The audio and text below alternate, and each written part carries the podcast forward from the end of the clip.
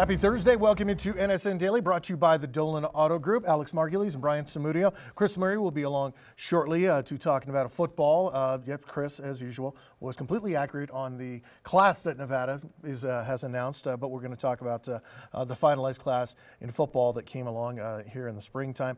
we're going to talk to Troy Buckley, going to join us here in studio, pitching coach at the University of Nevada. And man, has he got the resume, dude.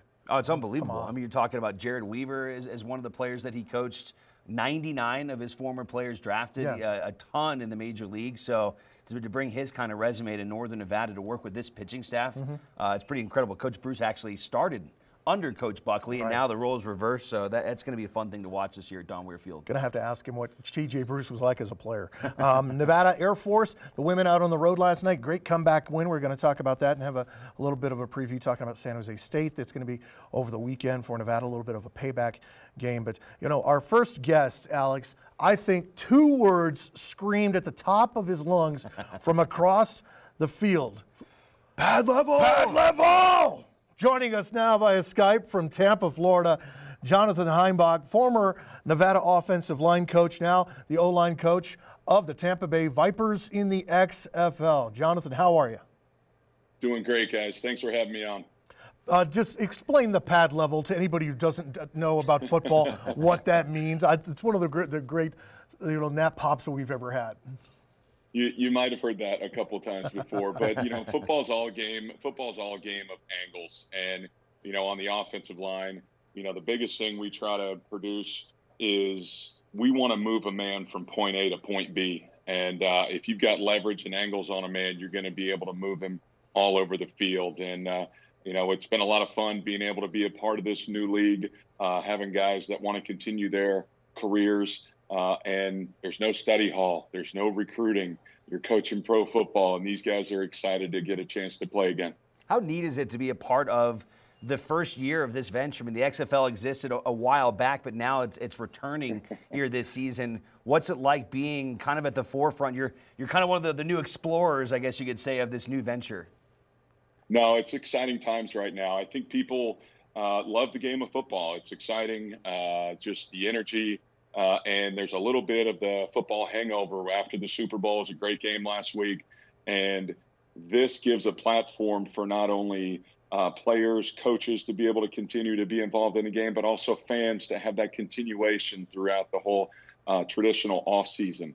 Um, for me, it's been 19 years, I guess, of a hiatus since I played in the original XFL. Um, so I was on the 2001 LA uh, Xtreme uh, one-time championship team. And so for me, it's been 19 years um, uh, in celebration. But I guess now I got to uh, defend the crown and keep this thing going. So it's exciting to be a part of this venture. Where's that championship ring? Do you got that hiding somewhere?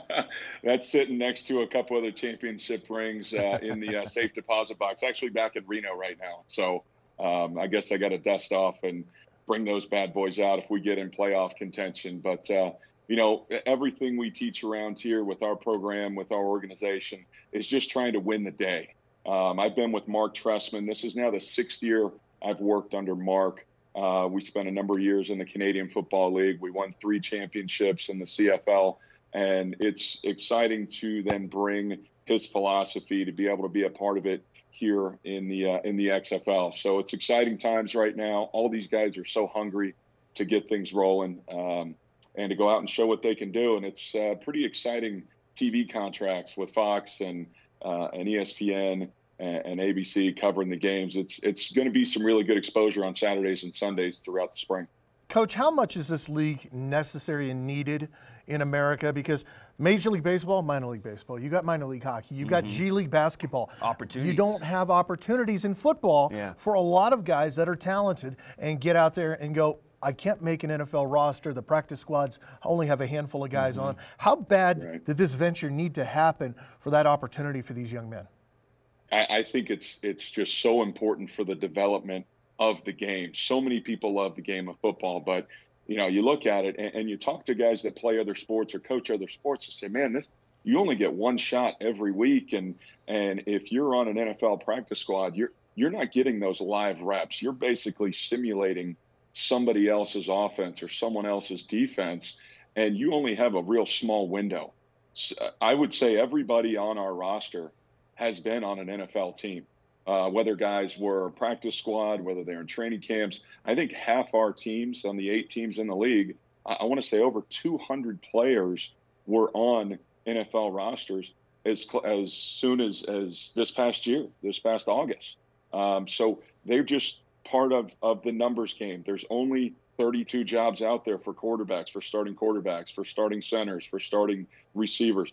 And so it's such a small, thin line between making the team or even having that practice squad eligibility. If you're done with your time, this is another option. You don't have to go to the Canadian Football League, which I've spent a number of years up there after our time in, in uh, coaching at Nevada, that it's another option. And guys are that close. And, and so I, I had the opportunity to coach in the Alliance of American Football last year, where I, I had one of my former offensive linemen that was at the Super Bowl, uh, that was on the 49ers. And so those things just give those guys another opportunity to go get film, to have an opportunity to play in games that they might not have if they're on somebody's practice roster. So I think it's really a great opportunity. And a name that everybody in, in Reno is going to know is James Butler.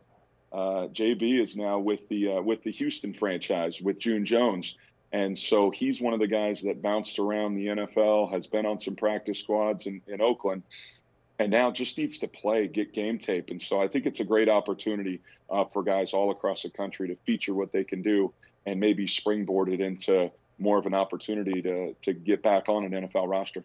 You mentioned uh, James Butler, former uh, Nevada Sportsnet intern, by the way. Mm-hmm. Uh, so I, I, there was a picture of you guys a couple of weeks ago. How's he looking? I mean, this is one of those kids that always worked so hard. Uh, he was an amazing player at Nevada, and I think it's awesome to see him continue to get these opportunities. How's he looking right now? Well, I, we only saw him briefly. We had an uh-huh. organized uh-huh. practice together, and it was very limited team time together. It was just great to see him in full gear um, from when I when I talked to him initially, just trading text, to man, it's so great to see you in this league. And I had been fighting for him to come to Tampa. Houston ended up picking up his rights. They drafted him. He's just a guy that you know uh, needs film. He, he, needs to play the game and not be on someone's practice roster. He needs to be in there carrying the load. I think he had a great preseason with the Raiders, but now uh, he's got a great opportunity um, with June Jones and, and what they're going to do, spreading the ball all over the place. So he's going to have a great chance to feature his skill set. And that's what this league going to be about. Guys that were just right there at the very end of training camps that now they can they can really continue to play and and uh, build their brand. Coach, you mentioned you played in the original XFL in LA. Uh, much different league back then. If uh, you were back around that time, I mean, you had Jesse the Body Ventura. You had Dick Butkus at at, at midfield. You, you had me. Yeah, you had they had yeah, the names on the backs of the right. jerseys were right. were different. Uh, there was there was a sex appeal to it that that that was in it as well. Um, it didn't last. Why wait, this time around? Why do you think it's going to work this time? Obviously, Wait. having that network backing and the money backing is huge, but it seems just much more legit this time. Well, there's still the sex appeal. You know, I mean, we still want to keep that going. But no, the, the, biggest thing that I think, in, in my experience, I mean, I've kind of been all over the place and, and been in the Canadian Football League, had the opportunity to coach in the AAF this past year. There's a thirst and a hunger for the game of football. Mm-hmm. But I think the thing that is separating where we are now with the first XFL, it was really thrown together. And the football was one thing, but I think the production of it was worth something bigger and better than the NFL. And once people tuned in and said, well, these are guys that had been on NFL rosters, and we weren't together very long. Last year, the AAF had some appeal to folks and it had good numbers on CBS. Unfortunately, it didn't have the financial backing or the resources available. The thing that we have right now with the XFL, which is really exciting, is number one, we've had time we drafted these guys way back. We've had four weeks of OTAs and off-season programs. We had a full month of training camp. We've been here for two weeks in Tampa. We can't wait to play a game. I mean, it, we're so much further ahead now than where we were last year in the Alliance of American Football. And you look at the probably the most important thing not only is time, but you look at the resources and the capital available with an owner like Vince McMahon everything that he's been involved with has been successful. And with the TV contracts that this league has, the resources that are available, these guys are getting treated extremely well. I mean, that we're, we're charter flights. They're putting them up. The food is excellent. The facilities that we have. We're at the Cincinnati Reds uh, spring training facility uh, that we took over, and so we've got four grass fields, a great weight room, excellent meeting rooms here in Tampa. That I think from hearing from other teams around the league, Vince has spared no expense. And you look at the people that he's hired to run the football part of it. It's not people that are wrestling promoters. It's Oliver Luck. And you think about football and it creates immediate respectability across the league when you have someone with the caliber of Oliver Luck who knows that we're going to put a good, a good football product on the field based on the time and the uh, resources that are available to us. So that's, I think, a huge uh, difference coming from 19 years ago or even just 12 months ago with the Alliance of American Football that was really didn't have quite the time that we've been able to produce this thing and put it together. And so we hope that this weekend uh, it's going to be a good showing on TV. All right. So one of the things about the XFL, there's a lot of rule changes. Uh, the double way kickoffs pass? are, the, the double forward pass, the, the extra point uh, is sure. completely different. Uh, what would you say would be one of your most favorite changes about just the game of football in the XFL. Give us an example of one of these new things uh, that people are going to see on TV that you like the most. Well, I think the biggest thing that maybe the casual fan will just notice after you watch a game, and we did some preseason games and scrimmages in Houston when we were all together. All eight teams were together in Houston for training camp. Is that the play clock is going to be so much faster? Uh, there's going to be a lot more action. There's not going to be as much dead time uh, the um, the amount of just airplay. I think it's going to be a quicker, faster game, really forcing tempo uh, rather than the the slow uh, TV timeouts. I think really folks are going to see a much faster paced game. Uh, one of the immediate, first immediate things is is the point after conversions. You're not going to be able to kick for one. You have an opportunity to go for one from the two yard line, go for two from the uh, from the five, and you can actually go for three from the 10. So you're not out of it. A, a nine point deficit, you're a one score to tie the game. Uh, so you're they want excitement. They want parity within the league that everybody's still in the game, that you're not going to have a blowout and people are going to say, well, it's a new team. Don't really know much about them. They're down by nine. They're down by a couple scores. You're always you always have an opportunity to get back in this game. Uh, one one thing that's interesting is overtime. If we do go into overtime, uh, one of the things that has always been an issue in the NFL is it's really based on a coin toss. That if you get possession, all of a sudden you score, game over. Well, we're going to have a kind of a soccer style penalty shootout type of format where each team's going to get the ball, have five tries. So it'll be kind of back and forth, getting five opportunities to score, kind of like a, a soccer penalty shootout, which will continue to create excitement that you're never really out of the game but also overtime, everybody should have a chance to run an offensive play and, and kind of go back and forth. I think that'll be exciting if the game comes down to overtime. Uh, double forward pass, we'll see how that goes. Uh, as long as the pat, first pass is thrown behind the line of scrimmage, you have an additional opportunity to throw uh, to throw a second forward pass. So maybe some of those bubble screens are going to keep people on edge um, with some of those things. Um, but the one thing that that um, in the league, and, and I think every coach that's a part of this, is we don't want this to be gimmicks. We, we don't want this to be a foreign game that people aren't used to, that they've grown up watching.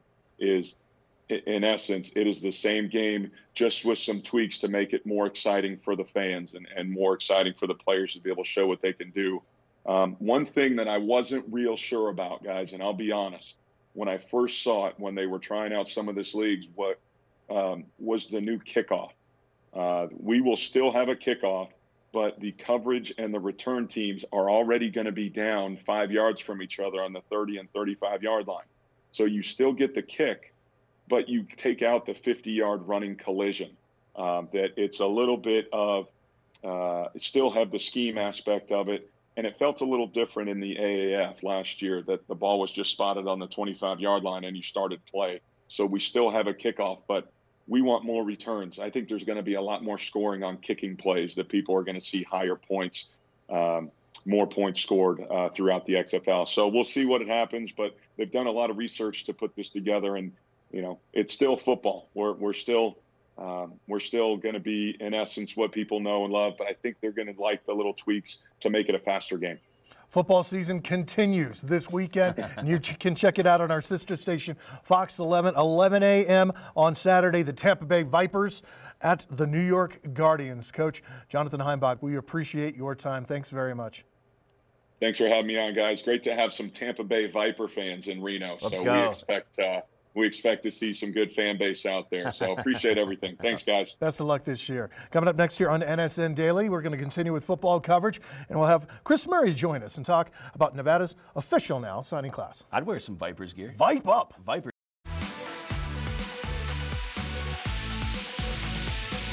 Welcome back to NSN Daily. Chris Murray joining us here on sets, and the crystal ball that Chris Murray has uh, was correct once again. Um, that this 6'9 quarterback is going to be coming to Nevada. Yeah, I mean, it's a small little addition to the end of the class. So they uh, added five guys yesterday. They actually have one scholarship still open. So we'll see how they use that. Uh, you know, probably makes a lot of sense to hold it for a transfer. Uh, you know, maybe somebody you can get who can immediately impact the team this year. So Nevada's class overall right now has 18 people. It's ranked 11th out of 12 teams in the Mountain West. So those recruiting rankings not super, super high on it. I actually did a breakdown of recruiting rankings and how they correlate to wins over the last decade. Uh, and they're not super predictive, honestly. Uh, Boise State and San Diego State have gotten the best classes, and they're one, two, and wins. But outside of that, it's pretty uh, jumbled. Uh, you look at Air Force; they had the 11th best uh, recruiting rankings over the last decade, and they're third in wins. You look at Utah State; they're 10th best, have the fourth most wins. So uh, I wouldn't put too much stock into those recruiting rankings, even though it's it's really not high on Nevada's class. And uh, now we'll see whether Nevada's able to build this thing into a championship caliber roster. I mean, Coach Norvell has really gone after high school guys, though. He's not trying to take short uh, cuts. Uh, we'll see if that long-term vision really does turn out because a lot of times now you can't keep those high schooler for Right. four or five years. They're gonna you know go to the next stop. So uh, he's definitely tried to build it with prep kids, and uh, now he's got to have to mold these guys into really quality players. Well, I like that too because you know if he were to go the junior college route, maybe because he's saying I have to win next year in order to keep my job, whatever that is. If that's the sentiment, uh, I, I don't think that is. But you know, a lot of coaches would do that, right? If you're in towards the end of your contract, maybe you're going to load up on guys and you're not necessarily doing what's best for the entire future of the program over the four years, maybe looking for a, a short benefit, hmm. but not really looking after the program overall. If you had to anticipate, what do you think they burn the scholarship on? Uh, it's probably a grad transfer. I mean, they've talked a lot about how they wanted two to three running backs, and they've only added one so far. So wouldn't be shocked if they added a running back. Right now, they only have three scholarship running backs. So you feel like that's a position where you can add some depth. Um, but I think it's smart to hold one out because you never know who's going to percolate down the road. Uh, you know, who has an issue with their coach and has to leave. You know, it can happen right before uh, you know fall camp as well. You look at Fresno State and them going to back-to-back Mountain West championships, winning one of them. They added Marcus uh, M- M- McMaryion uh, right at the end uh, of that fall camp period, uh, and then he comes in and he leads them to you know 20 wins over a two-year period. So I think it's smart to hold it. Um, I don't know that there's any one specific position they're looking at, but they did want to have uh, you know up to three running backs in this class. Right now, there's only one. All right, you want to check out the full breakdown? Go to NevadaSportsNet.com. Chris has got it right there for you in a nice little link. Coming up next here on NSN Daily, he's the new pitching coach at the University of Nevada. Troy Buckley will join us here in studio next.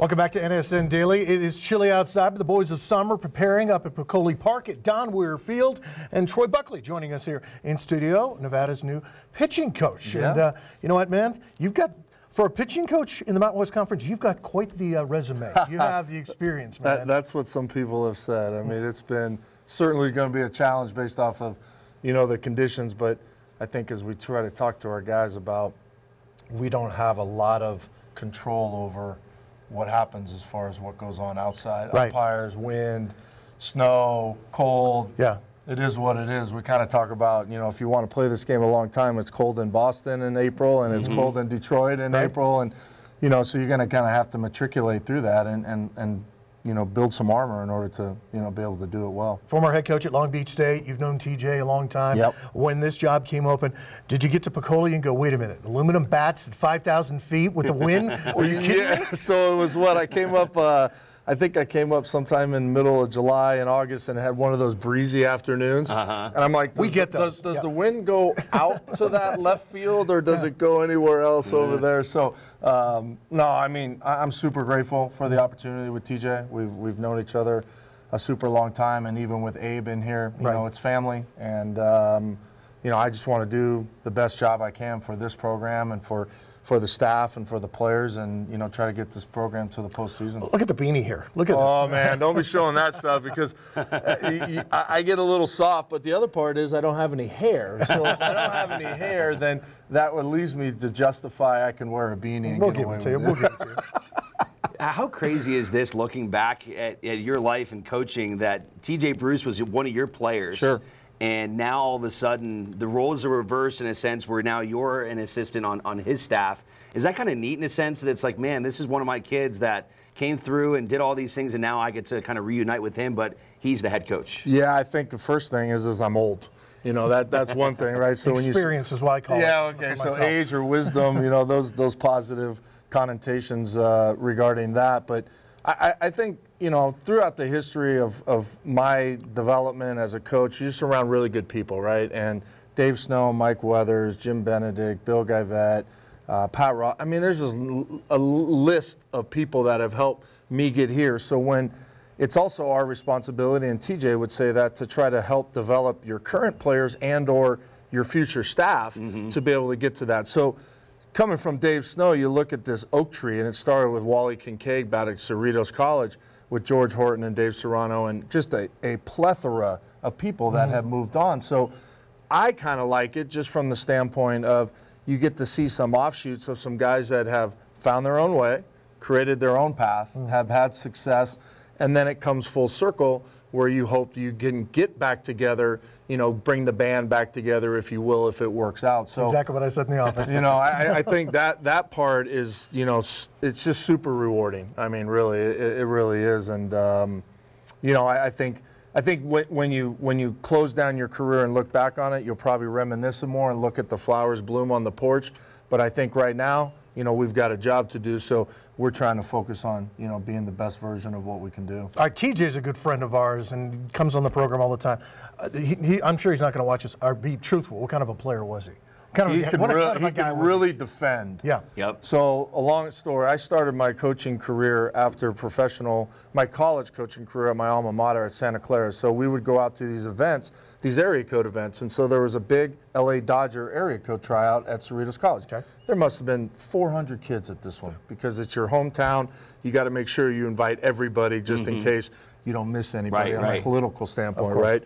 So TJ was there, and I called him, and I think he just recently broke his foot after the tournament or after that tryout, and so we laugh to this day that I was one of the first college coaches as an assistant to call him to recruit him to be able to get him in. So I thought he can really defend. You know, I think the the uh, the bat. You know, even though he had a really productive short career at Texas Tech, it didn't quite translate over into us, but you know, when you're playing against Weaver and Ramos, I mean, against some of the guys that we had when he was there, Yeah.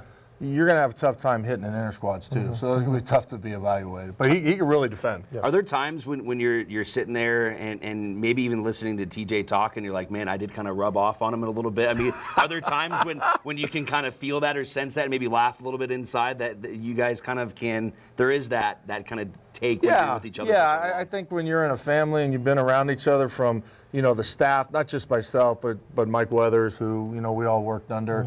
I mean, I, I think you grab a piece of everybody, right? You know, so the pie becomes what it is, and the slices come from this person, and you and sometimes you learn what not to do. You know, as much as what you learn to do, and uh, you know, but yeah, I mean, he, he's super super disciplined. He's super organized. Uh, he knows what he's doing. So that part is is is good to see. And if I can provide any if I can provide any assistance without bringing out the crystal ball, Yeah. I, I- I think you know we all need to learn and go through mm-hmm. what you think is going to happen. Sometimes you just need to do it yourself Right. because without having it be a detriment and, and, and take a you know a painful approach to learning and growing, I think it just comes down to, hey, we're all in this together, and, and so you you know you see a lot of that, Yeah. yeah for sure. Let's get into some of the numbers here you see on the screen. You've coached 31 major leaguers. 99 of your players have been drafted. How rewarding is this for you when you look and go, yeah, uh, yeah, Tulo, Tulowitzki, I, I, I coached him. Sure. Some of these guys that you've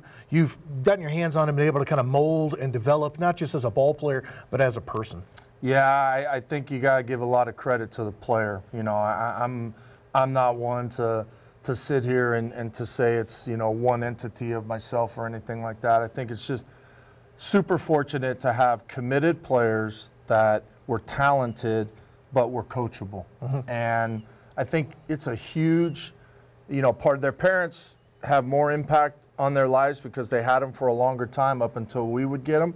But I do think that we're an extension of whatever it is that you know you're trying to do with what their parents already built. If it's accountability, responsibility, honesty, trust, you know, those are kind of the things that you're trying to do in a setting in college that they have a bubble, if you will, to be able to grow, fail, instead of being able to do it in the professional market right off the get-go. So, um, just blessed. I mean, really, honestly, just just super. A lot of luck too. Um, but I think you just bring the right people in, and you start the relationship off as far as the honesty and the trust of how we recruit. Mm-hmm. And let's get to work. Yeah. And you know, and it's a lot of hard work, and it's a lot of trial and error too. Talk to us about just being able to work with these kids so far. I mean, there's some really talented arms Sure. that you have to work with. Jake Jackson, Owen Sharts, and, and that's just the beginning of, of a really talented staff. What's it been like to work with these kids so far? It's been great. I think because part of it is, you know, I, I, I transitioned out as I was leaving Long Beach and everything there. I wasn't really the pitching coach. I was mm-hmm. more the head coach Right. and kind of overseeing things. So when you get a little disconnected from the day-to-day teaching, then things can evolve on you in a hurry. And with the new technology and with the new development track, there are some things that have been super beneficial that I think a lot of these kids have an idea about.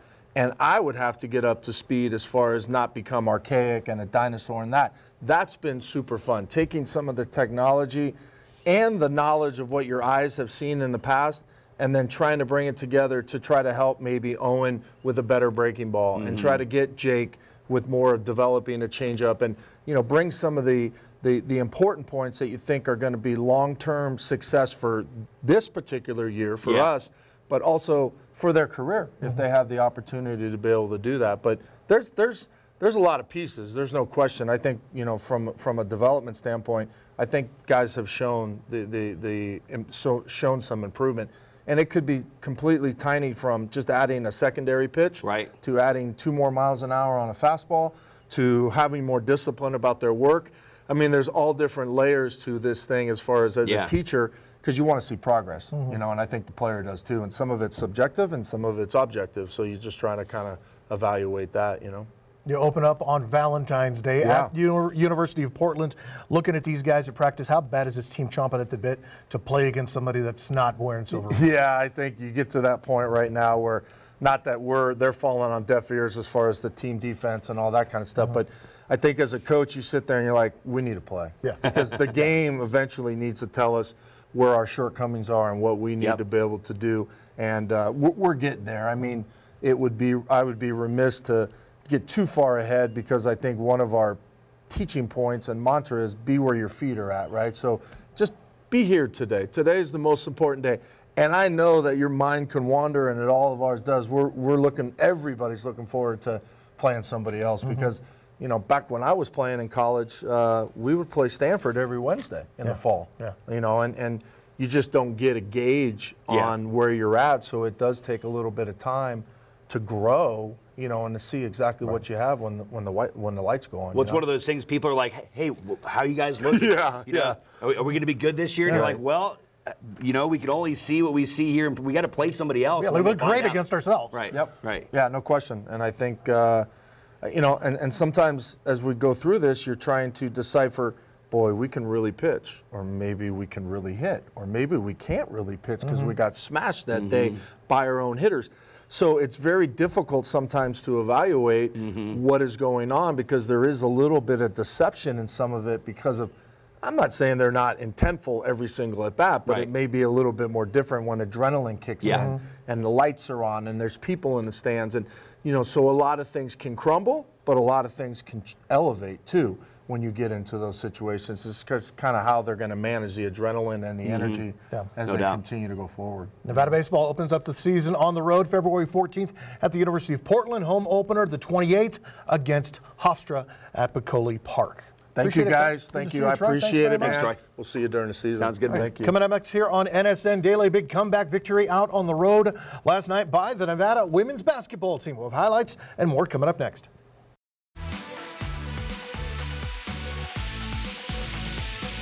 NSN Daily rolling on on a Thursday. This Nevada women's basketball team has just had to kick and scratch to get wins this year. They've been so close out on the road in Colorado Springs at Air Force last night, and the ladies come back from a deficit to win this one 71 67. Good victory. No, it's good to see them get a win on the road. And, and this is a team that has a lot of really, really close games this year where they have not been able uh, to pull out wins. They've had a few recently where they have been able to. And I think this is great progress, you know, for a young basketball team. As we talked about earlier this week, this is a lot of freshmen and sophomores on this team.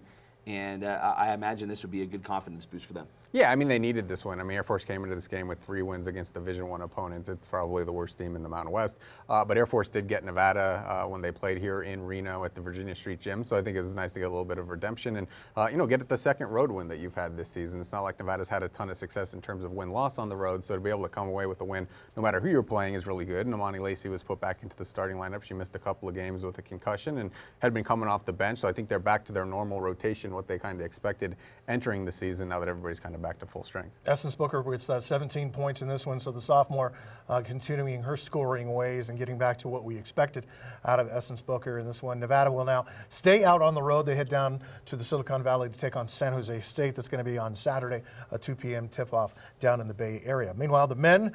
Payback's got to be on their minds, Alex, this weekend against San Jose State. Nevada comes home, or it stays at home again for a, a matchup with the Spartans. Well, I mean, you have to say that's by far the most frustrating loss of the season is losing at San Jose State, and and you know it was a game that was close, and, and Nevada could not pull it out late, and, and yeah, I mean, I think. Uh, this time around, it, it, it shouldn't be close. And if Nevada plays like they did against Air Force, uh, they could go on to another uh, lopsided victory. But they can't take San Jose State for granted. And I don't think they will because of the fact that they did lose on the road at San Jose State. But as we talked about earlier in this week, getting both of these wins at home this week is crucial. If Nevada wanted to, wants to finish as a top five team, uh, getting wins over Air Force and San Jose State, these, these were must wins. And so uh, certainly a big one again coming up on Saturday. Yeah, I mean, they lost, uh, UNLV lost to Utah State last night, so that does push Nevada into that top five, so they kind of control their destiny from this point forward. But yeah, this is a game they should go out and roll. I mean, San Jose State did beat Nevada, but since then they're uh, one in five. They just lost at home to Wyoming, which it didn't have a conference win. Uh, in their last outing, so they shouldn't be all that confident coming in. Uh, it's a little bit more difficult matchup than Air Force because they have more athleticism, they have more length down low. I wouldn't be shocked if Jalen Harris went for 30 points, but he's going to have a little bit more issue getting to the rim and Mm-hmm. being able to finish around the rim as he has, uh, you know, in that last game against Air Force. But uh, you know, we'll see if they play Jazz Johnson. I think that's the big storyline going into this one. Whether uh, you know they feel confident enough that Jazz is healthy, or whether they try and rest him a little bit more because they kind of assume that this one should go there. All right, so I asked you earlier this week percentage chance Jalen Harris. We, you put it at 40% that he would make it three in a row, and he did by, by a lopsided margin. Are you, are you going 40% again that he hits 30? Uh, I'll go 50%. 50%? Yeah, there we go. Wow, we're going six times. I mean, he's this just year. playing so well, and if Jazz is not going to play, and it kind of makes sense to rest Yeah. him, then he's going to get his 20 field goal attempts. Mm-hmm. And he's just so effective right now, so efficient that if he's going Mm-hmm. to get 20 field goal attempts, he's probably going to put 30 in. It's not easy to do though. So like we can go in kind of assuming it's going to happen, but it's it's still really hard to get 30 points in a college basketball Mm-hmm. It's game. pretty amazing to think of all. We were talking about this again. Just the amazing basketball players that have come through the University of Nevada over the years, and Jalen Harris this season has more than anybody. I Mm-hmm. mean, that's it's incredible. It's it's one of those things that you kind of we talked about this earlier this week. Did Coach Alford take Jalen Harris aside and go, "You get a chance to shoot, shoot the ball. You get a chance to go to the rack, take it to the rack." Uh, I don't know. Maybe it is. Maybe that's what. Especially when you don't have Jazz Johnson in the lineup, and I don't think Jazz is going to play in this game. If I was Coach Alford and, and he's forgotten more things about basketball than I've ever known, uh, I would sit it because this is a mismatch. I mean, granted, it's not like uh, the Air Force mismatch where Air Force just couldn't protect the rim. They, they're not. They weren't crazy athletic, and Jalen just could roll right through them. But you know, it's it's kind of the same thing, and I think there's going to be a payback sort of thought in the Pack's mind as well. But uh, it's going to be four o'clock on Saturday, Nevada and San Jose State at Lawler Event Center, te- televised on the AT&T Sports Network. But three four Pack for tickets or NevadaWolfpack.com if you want to go out and check things out. Yeah, I, I look back at the guys that were. This guy could score. This guy could score. You look at at um, guys like uh, Kirk Snyder. Kirk Yep. Snyder never did it, but granted, Right. he didn't play Right. to the maturity that Jalen Harris is. Caleb didn't do it. Well, and I think there's an opportunity this year with Jalen not to take anything away from him, but he's in a position where he has to score 30 points. Mm-hmm. Like Caleb Martin last year didn't get that many opportunities because of the other players that he was surrounded with that he had to share the ball with. You know, even going back a season before that. So uh, I think Jalen's in a unique situation. Could he have had this many 30 point games on last year's team? I don't think he would just because there are so many other players, but it doesn't take anything away from just how talented and impressive he has been uh, to really be the, the heartbeat and be, at this point, you have to say, the most valuable player on, on this team. Uh, of the league. I think, I think he's the MVP. well, of the it's tough because. It's tou- he's been the best player. He's been the Right. best player. Whether he's he not going to get it because of He's not San gonna get it. I mean. I don't think Yeah. you can make much of an argument that he hasn't been the best player. Yeah. And he has, he has a really, really unique story. I talked to his mom and dad for probably 45 minutes each yesterday because I'm doing a story that I'll post on our website on Friday. But just his journey from, he's really a late bloomer, a guy who was really underappreciated. He didn't really play on the top AAU circuit for a long, long time.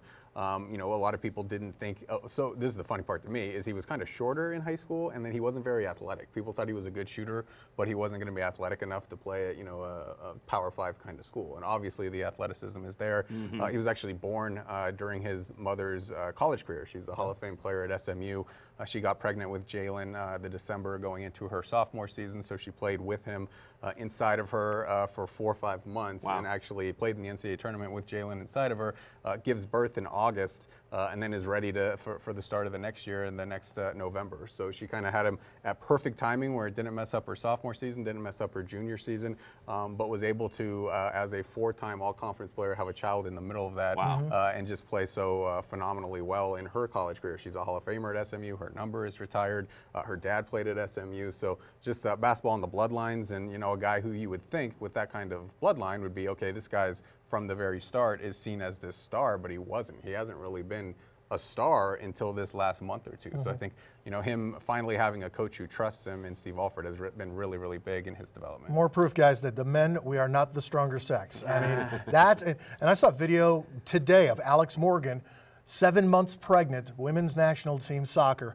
out taking kicks and scoring goals. Mm-hmm. seven months pregnant. Wow. And our own Cassie Wilson, who was a trooper. and we, tough we as- can't do anything if we have a, a cold or something. No, I, you know? yeah, I, I got a cold and I want to cry. Coming up next on NSN Daily, it comes up every Thursday. Bet or no bets? Would you be part of it? We'll have that next.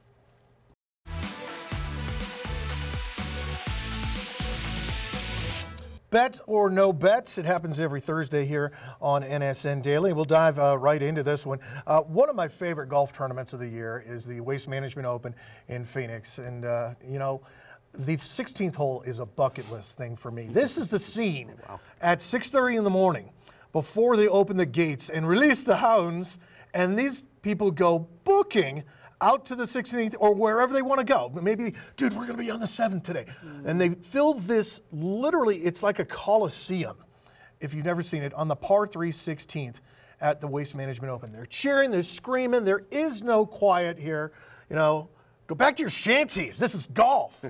Guys, is this better no bet? Are the 16th hole antics in Phoenix good for the game of golf? It's a big time bet. Hmm. I think it's awesome. I mean, you know, I think golf, all, amongst a lot of people, it is a little stuffy at times. So Yep. to get that kind of enthusiasm, it's unique. I think it's a lot of fun. And look at the age of those people. Those look like young people, and golf is not a sport that is necessarily drawing the younger crowd. So Yeah. I think uh, it's something that every uh, tournament should have. Maybe just one hole that's kind of special, uh, and you let the guys go after it. And I think the golfers would be cool with that as long as they knew it was coming. Right. Yeah, they don't yeah. like it when it's completely silent and then you hear something. But Yeah. yeah, that's got to be the coolest hole uh, in golf. Back when it was the Reno Tahoe Open, we had the Fiesta Loco hole, which was on the back nine, and it was out in the middle of nowhere there, and it was a par three over the water. And yes, yeah, some golfers really liked it. Some golfers, you could tell, absolutely hated it. They had a mariachi band every time somebody hit one on the green. Da, da, da, da, da, da, da, da. I mean, people had a great time, but I think it's got to be the personality of the golfer. And you're right, yeah. they have to know it's coming. Be prepared. This is going to be part of the scene. Uh, bet or no bet, will the XFL last? The entire season. Will it last one season? I'll go bet. I'll go bet that it actually lasts more than one season. I think there can be some longevity with the XFL. As we talked with, with Jonathan Himebauch earlier in the show, they've got the financial backing, they've got the TV contract, and they're more prepared than they were the last time, and they're more prepared than the way the AAF was. And I think there is a need for this type of league to exist to give guys more opportunities. Will a lot of people go out and watch it? That'll be the, the, the kind of key factor. But I think there needs to be another football league uh, that exists. Yeah, it's going to last multiple years because they put so much money into it. Vince McMahon's not going to pull up stakes and say it didn't work halfway through a year. I mean, he's going to give it two, three, four years. Yep. Will it last 10 years? I, I don't think it will, but uh, it's going to be a multi year thing, and he's going to give it time to try and uh, come to fruition as a legitimate sports entertainment league that has you know longevity. If you want to check it out, it's going to be our sister station Fox 11, 11 a.m. on Saturday, uh, New York against Tampa Bay. Uh, final bet or no bet, Punxsutawney Phil has predicted that we're going to have an early spring. Alex is like, I don't want to hear this. Will we have an early Sierra spring? I, I'm not feeling very optimistic about our chances for a better winter. So yeah, I think we will. Mm-hmm. But we don't really have springs and summer. It's like it kind of goes straight from winter to summer a lot of times here. Uh, do we even have spring? I mean, it's kind of like such a roller coaster. I do think we are going to be in probably our worst snow year in about four years, though. It, Mm-hmm. it- things are not looking good. I don't see a miracle March in our future, but you know, we'll see what happens. We haven't seen Coop Cooper on the show that much. It's been year. sad, man. I, I- don't even get me started. Stoke meter is here, bro. Yeah, it's, it's this has been. There's been basically two snowstorms. Will we get snow on the Valley floor again this year? Uh, you know, probably. Okay. I think you know just because of how much a roller coaster our weather is, but I, you know, are we going to see a 300 inch March like we did, you know, 300 inch February and a 300 inch March before that? The signs aren't looking good. Bet or no bet, it's every single Thursday. Thanks for bringing that up, though. I'm really, you know, I want to put you in a good mood. Yeah, thanks so much. We'll have much more coming up here on NSN Daily as we talk about the latest Dodger moves, so we'll make Alex even happier. Oh, That's great. next. I'm out of here. I got you.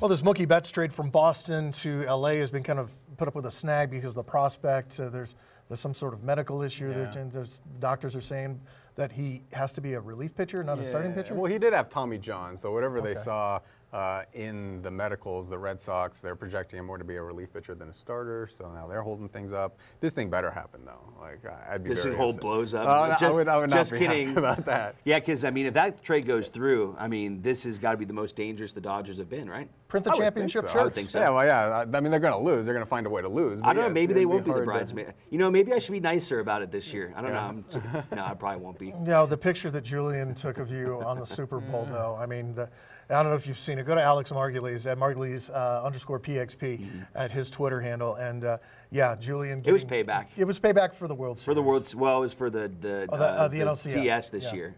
Um, I thought I've given this some long thought whether I should be nicer to you and Julian. Uh, nah, He's not No, going I'm not going to change. Oh, that was the long no, thought I, right as much as losing and the 49ers losing hurts, the joy of watching Julian go down in flames with the Dodgers was worth. It was actually better than the pain. So yeah. I did comment to one of our coworkers that it seems like all the Giants fans have to root for now is the Dodgers losing games, which Pretty is kind of sad, but that's kind of the state of the two. That's all right. On that note, that'll do it for us today weeks. here on talk. NSN We're Daily. cool. We're playing with house For money. Alex Margulies and Chris Murray, I'm Brian Samudio. We'll keep down the ruckus here. We'll see you tomorrow.